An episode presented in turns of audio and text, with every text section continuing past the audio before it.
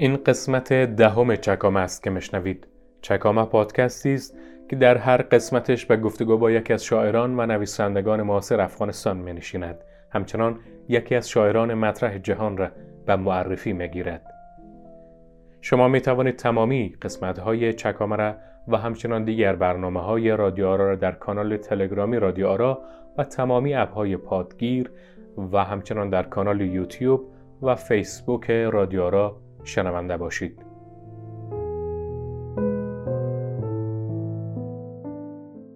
درود دوستان عزیز به قسمت دهم چکامه خوش آمدید امیدوار هستم که حال احوالتان خوب و خوش باشه و هر جا که هستین لباس عافیت به تن داشته باشین و روزگار به کامتان باشه جا داره که در همین ابتدای برنامه شادباش و تبریک و خوش آمد بگویم برای تمام دوستای عزیزی که به تازگی به جمع رادیو پیوستن و خانواده رادیو آرا را گسترده تر کرده. بسیار خوش شدم که صداهای بسیار خوبی را شنیدم. امیدوار هستم که بتانم بتانیم در واقع در کنار همدیگه کارهای خوب و اتفاقهای قشنگی را رقم بزنیم. در این قسمت خدمت یکی از اساتید شعر و ادبیات هستم. از او خواستم که یک بیوگرافی به ما بتن. بسیار ساده به من گفت رسول سیمیا هستم. گاهی شعر می نویسم گاهی داستان. همین. آقای رسول سیمیا یک از خوبان روزگار ماست و سالها در خانه ادبیات افغانستان دفتر اصفهان تلاش کردند و به دوستایی که علاقمند به شعر و ادبیات بودند یاری رساند و چراغ خانه ادبیات اصفهان روشن نگه داشت. بریم همراش بیشتر گپ بزنیم و بیشتر آشنا شویم.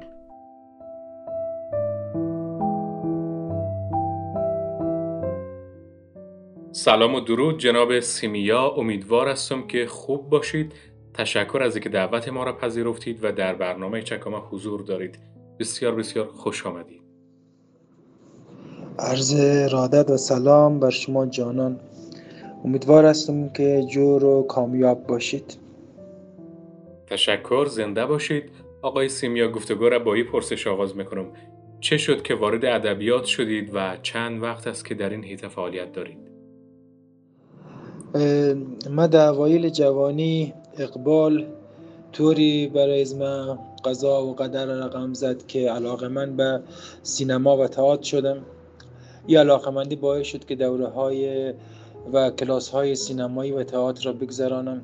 تا حدی که حتی بر نمرات مثلا اون دوره پیش دانشگاهی بود و بعدهایش کنکور و دانشگاه تاثیر بگذارد و من رشته دانشگاهی خود را رها کنم و بیشتر سمت سینما و تئاتر گرایش پیدا کنم. خب البته خب بعدها البته گذراندن این دوره ها هم سختی های خودش داشت و حوادث جامعه و حوادث شخصی در زندگی خودم باعث شد که سمت ادبیات کشیده شدم البته می‌دانید که اساس تئاتر و سینما هم ادبیات هست. مسائل بسیار بسیار بسیار زیاد چه در مسائل شخصی زندگی شخصی و سختی ها و حوادث روزگار هم باعث شد که یک گوشه آرام و خلوتی برای خود برگزینم که در اونجا آرامش پیدا کنم و او گوشه جایی باشد که با ادبیات خصوصا شعر داستان و رمان عجین شوم. و همه اینها باعث شد که آرام آرام علاقه من به ادبیات شوم و عضو کوچک از خانواده بزرگ ادبیات باشم. از آثارتان برای ما بگویید چند اثر از شما تا کنون به چاپ رسیده؟ مجموع داستان پس از مرگ عیسی. اثر کوچک از من هست و یک تحفه کوچک برای جامعه ادبی. درست است. جناب سیمیامه دارم که شما هم در حیطه شعر فعالیت دارید و هم در زمینه داستان کار می‌کنید. می‌خوایم یه پرسش مطرح بسازم. شما بیشتر داستان نویسید یا شاعر؟ آیا دچار تداخل روایی در این دو نمی‌شوید؟ گمان می‌کنم که شعر لحظه های ما باشد و داستان سراسر زندگی من باشد. با هر دو عجین هستم و هر دو به ما آرامش می‌دهد هر کدام در بستر خود و در مدیوم خود. در رابطه با مسئله روایت هم باید بگوییم که به هر حال شعر ساحت و مدیوم خودش را دارد داستان ساحت و مدیوم خودش را دارد و طبیعتا روایت هم در هر کدام به گونه خود تعریف و اجرا می شود برای دومین بار جشنواره ماورا را برگزار کردید و هدف از برگزاری این جشنواره ها چیست و ادامه خواهد داشت؟ در رابطه با جشنواره باید بگویم که مهمترین هدف ایجاد انگیزه میان دوستان جامعه ادبی بود. یک جور ایجاد انگیزه و شور و نشاط. به نظر من مهمترین امر در ایجاد از این جشنواره ها بود. و گمان می‌کنم که سنگی را درون آبی انداختم و یه انداختن از سنگ شاید موجهایی را ایجاد کرد. هرچند کوچک. به هر حال وظیفه خود را به همون اندازه که خودم احساس می‌کنم سعی کردم انجام بدم و هدف از من برای اجرای این جشنواره ها عموما همین ایجاد انگیزه و ایجاد شور و نشاط بود. در رابطه با ادامه داشتن جشنواره هم باید بگویم که خب طبیعتا به نسل بعد و با آیندگان تعلق خواهد داشت. آنها می‌توانند تصمیم بگیرند که جشنواره داشته باشند. با هر عنوانی با هر چیزی مهم این حرکت هست. اینجا انگیزه و حرکت داشتن حرکت با هر نوع جشنواره در هر ساحتی در هر شهری. مهم این است که ما از حالت رخوت و او راکت بودن بیرون بیاییم. دومین جشنواره ماورا را به طور بین المللی برگزار کردید. هدف از آن چی بود و ترکیب داوران در بخش های مختلف چقدر بر برگزیده شدن آثار شایسته تاثیر داشت؟ خب همونطور که گفتم مهمترین هدف ایجاد انگیزه میان جامعه ادبی بود حالا هر چند کوچک به هر حال ایجاد انگیزه بود در رابطه با داوران هم همونطور که می‌دانید داوران همه آدم های سرشناس کاربلد و با تجربه بودن طبیعی است که خروجی کار امر شایسته است که بر شناخت آثار برتر و نهایتا افراد شایسته انجامید و ختم به خیر شد. خب طبیعی است که افرادی که بودن داورای محترم جشنواره همه آدمهایی بودن که هم اهل ادبیات بودن و هم در مسائل اجرایی تجربه فراوانی داشتن. و از این روی احساس می‌کنم که بیشک تاثیرگذار بود بر شناخت آثاری برتر و نهایتا افرادی شایسته. می‌دونم که چنین برنامه هایی و چنین جشنواره هایی در عالم مهاجرت با دشواری هایی همراه است و فعالیت جشنواره در بخش های مختلف کار برایتان سخت نمی‌کرد. ابتکاری که در این جشنواره داشتید وارد کردن بخش نقد بود. استقبال منتقدان افغانستانی چطور بود؟ و این می تواند انگیزه ای باشد برای تولید اثر در این هیته سختی که همیشه هست در هر کاری سختی های خودش و دشواری های هر امری در دل هر کار و هر امر اجرایی هست. اما خب عموما داشتن برنامه امور تسهیل می کند و به نظر از من داشتن رفیق های خوب امور را آسان و تسهیل می کند همین در صحبتهایتان در اختتامیه جشنواره به تضرر زبان در فضای مجازی صحبت کردید و از کم اهمیت دادن نسل نو و زبان گفتید. اما در همین فضا توسط همین نسل در راستای ارتقای فرهنگ و حفظ هویت و زبان پارسی تلاش هایی صورت می گیرد. نمونش رادیو آرا نظرتان در این مورد چیست؟ بله این تلاش ها که ستودنی هست و قابل تحسین و قابل احترام هست بر حال دوستانی هستند که همچنان به زبان فارسی به فرهنگ ما و به کلا انسانیت احترام می‌گذارن و دغدغه این مسئله رو دارن. اما مسئله ای که بنده در اختتامه در رابطه با زبان فارسی و فضای مجازی مطرح کردم مسئله فراتر از این بود که بخواهم در این مجمل در رابطش با صحبت بکنم. عموما اینکه نگاهی از ما به زبان نگاهی ابزاری نباشد. برای یک نمونه خیلی ساده بخوام مطرح کنم. ببینید ما برای بیان یک احساس مثلا غمگین بودن شاید در فضای مجازی دوستان از یک نمایه یا یک شکلک استفاده کنند. اما برای یک نویسنده یا یک شاعر احساس ها می تواند متفاوت باشد و متفاوت رقم بخورد. آنگاه هست که شاعر یا نویسنده ناگزیر است که در بیان از او احساس هرچند مثلا با همون موضوع سراغ کلمات سراغ لحن ها برود و مسئله صرف و نحو زبان اتفاق می افتد و مهمتر از همه مسئله تفکر که بسیار بحث های متفاوتی هست و نگاه های همین ابزاری که مطرح کردم مطرح کردم نگاه های قراردادی به زمان و مسائل بسیار که می تواند هر کدام قابل بحث باشد و ساعت ها در رابطش با هر کدام از این عناوین صحبت کرد. از نقش و جایگاه هنرمند در اجتماع بگویید و در شرایط کنونی رسالت هنرمندان چیست؟ در رابطه با رسالت و جایگاهی رسالت هنرمندان جایگاه هنرمندان در جایگاهی نیستم که بخواهم من صحبت بکنم همین نکته می‌تواند کافی باشد و با من اکتفا کنیم که به یکدیگر احترام بگذاریم و سعی کنیم در حد توان اخلاق مدار باشیم. در رابطه با هنرمندان البته به زن و عقیده حقیر این گونه است که در گذشته البته هنرمندان بیشتر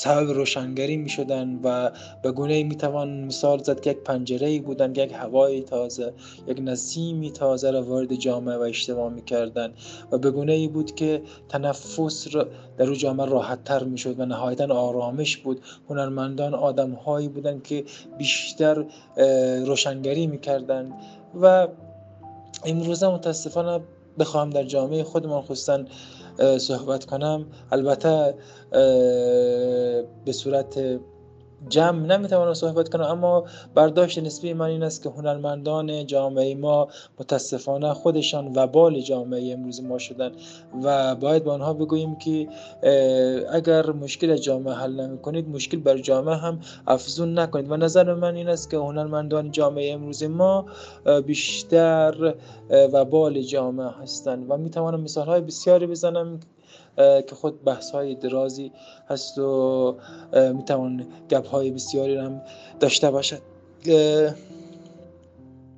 جناب سیمیا همانطور که در جریان هستید و آگاهید از مسائل داخل افغانستان ملت افغانستان بار دیگر دچار گریز و رزم زنده ماندن شدند چه عواملی در ایجاد آن دخیل است به نظرتان و چه میشه کرد برای برون رفت از این وضعیت؟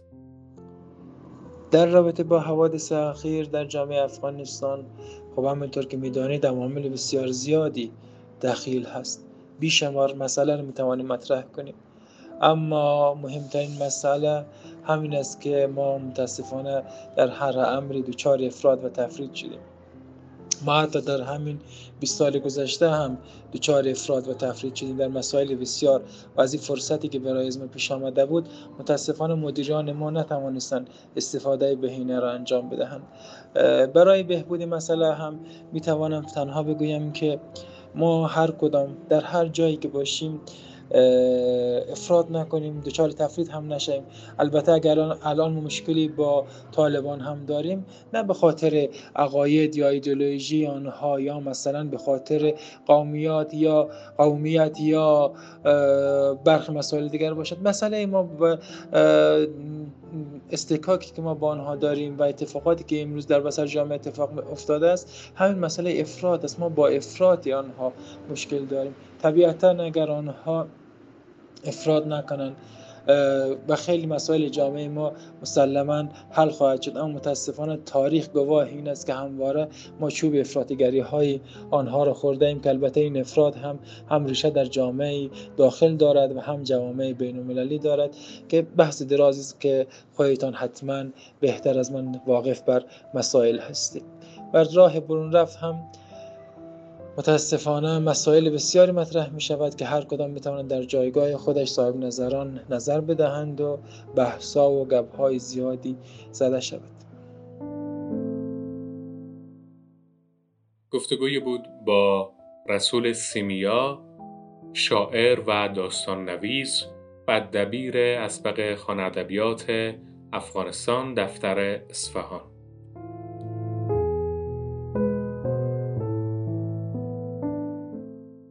تشکر که همچنان همراه ما هستید. رسیدیم به بخش معرفی شاعران غیر پارسی زبان. در این قسمت رفتم به جهان ادبیات یونان. آقای یانس رتسوس در اول ماه مه 1909 در یکی از جنوبی ترین شهرهای یونان زاده شد. پنجمین و آخرین فرزند یکی از مالکان عمده بود ولی از بد تولد او ثروت خانوادگی بر اثر بیتدبیری پدرش از دست رفت و زمینها یکی پس از دیگری برهن گذاشته شد. تاله نحسی که گویا قصد داشت شاعر آتی را دنبال کند گذشته از آن که زندگی خانوادگی او را به فقرالود سوگ و مرگ نیز به همراه داشت نخست یکی از برادرانش قربانی بیماری شد و پس از آن مادرش در چهل و سه سالگی درگذشت و خود رتسوس نیز از این بیماری در امان نماند و از 17 سالگی تا 21 سالگی را در آسایشگاه بیماران ریوی گذراند. بیماری و مرگ همسر کار پدر رتسوس را به جنون کشاند. شاعر آینده در کودکی با نقاشی، سلفش، پیانو و شعر آشنا شد و این هنرها بعدها به خدمت شعر او درآمدند. رتسوس به دلیل بیماری سل که در جوانی گریبانش را گرفت برگه صحت مجاز را که مجوز برای پرداختن به کارهای اساسی بود نتوانست دریافت کند. از این رو وقتی در خارج از آسایشگاه بیماران ریوی به سر می برد برای امرار معاش ناگزیر بود به کارهای کوچکی اکتفا کند مثلا در چاپخانه کار کند یا در تئاترها نقش سیاهی لشکر را به عهده بگیرد. نخستین مجموع شعرش موسوم به تراکتورها را در همان چاپخانه‌ای که در آن کار می‌کرد به چاپ رساند آشنایی با مردم خردپای سبب شد که پایش به محافل وابسته به سازمان جوانان حزب کمونیست یونان باز شود و به دلیل همین گرایش های سیاسی بود که کارش به حبس و بعد تبعید به جزیره های متعدد کشید. گرچه مداخله و اعتراض روشنفکران جهان غرب موجب آزادیش شد ولی تحت نظر قرار داشت. بروز تظاهرات کارگری در سالونیک الهام بخش نخستین منظومه بزرگ رتسوس شد و از آن زمان به بعد شعر رتسوس زبان مردمی و برادرانه به خود گرفت. دوران اشغال یونان توسط آلمان نازی سرنوشت شاعر را به سرنوشت نهضت مقاومت پیوند زد. پس از رهایی یونان و آغاز جنگ داخلی رتسوس به کوههای مقدونیه رفت پس از پایان جنگ داخلی و جزیره های مختلف تبعید شد و در این تبعیدگاه ها آثاری در باب تجربه دوران اسارت و تبعید آفرید. برخی از آنها را مخفیانه به خارج فرستاد و برخی را درون بوتری های بدل خاک سپرد. رتسوس گذشته از اینکه از جمله پرکارترین شاعران بود در عرصه نقاشی نیز تب آزمایی می‌کرد. یک بار هنگامی که از تبعیدگاه باز میگشت 500 طرح و نقاشی آبرنگ به همراه خود می آورد. از رتسوس مجموعه و آثار متعددی به چاپ رسیده. از جمله از آنها تراکتورها، سرود خواهرم، سمفونی شب زندهداری، ستاره صبح، شب آرام شدنی، جابجایی ها و و و. روز 11 نوامبر 1990 شاهد پایان زندگی شاعر بود که لوی آراگون شاعر نامدار فرانسوی دربارهش گفته بود نخست نمی‌دانستم که او بزرگترین شاعر زنده دوران ماست. قسم می‌خورم که نمی‌دانستم. این را مرحله به مرحله شعر به شعر او فهمیدم. شعر رتسوس ساده و نتیجه زندگی و وقایع روزمره. زندگی اشیا و تنهایی حالات آنها می باشد که آغشته به مسائل جهانی قابل لمس و عینی بیرون هستند. در این باره در شعر معنای سادگی آورده است در پشت اشیای ساده خود را نهان می کنم تا همه شما مرا بیابید. اگر مرا نیافتید اشیا را خواهید یافت. آنچه که دست من لمس کرده است لمس خواهید کرد. نقش دست های ما یکی خواهند شد.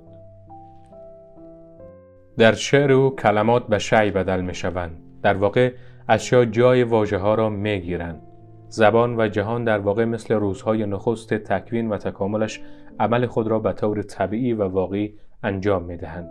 او در شعر حرف نمی‌زند توصیف نمی کند بلکه همچون اندیشگر که به غایت فکر رسیده است دست به عمل می‌زند و تجسم میبخشد.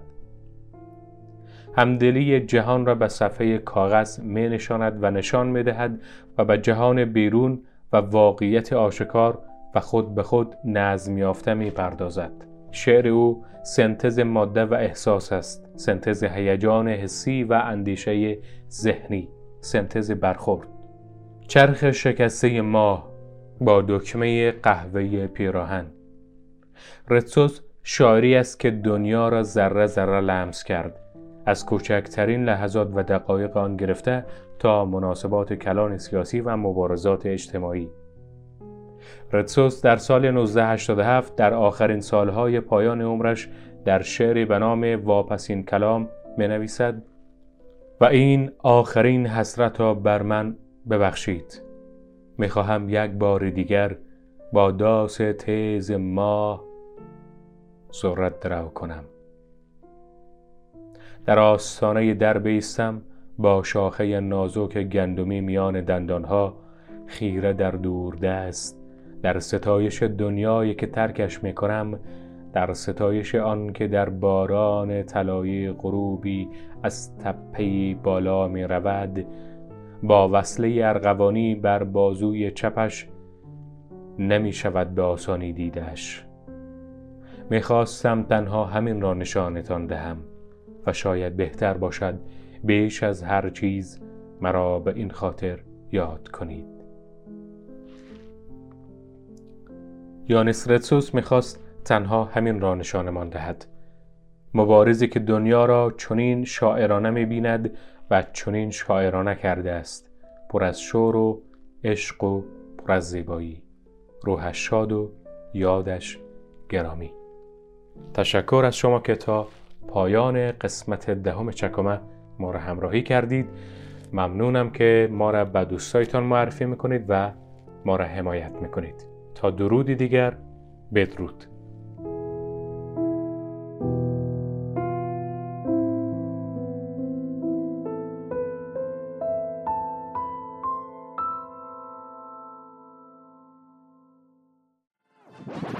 رادیو آرا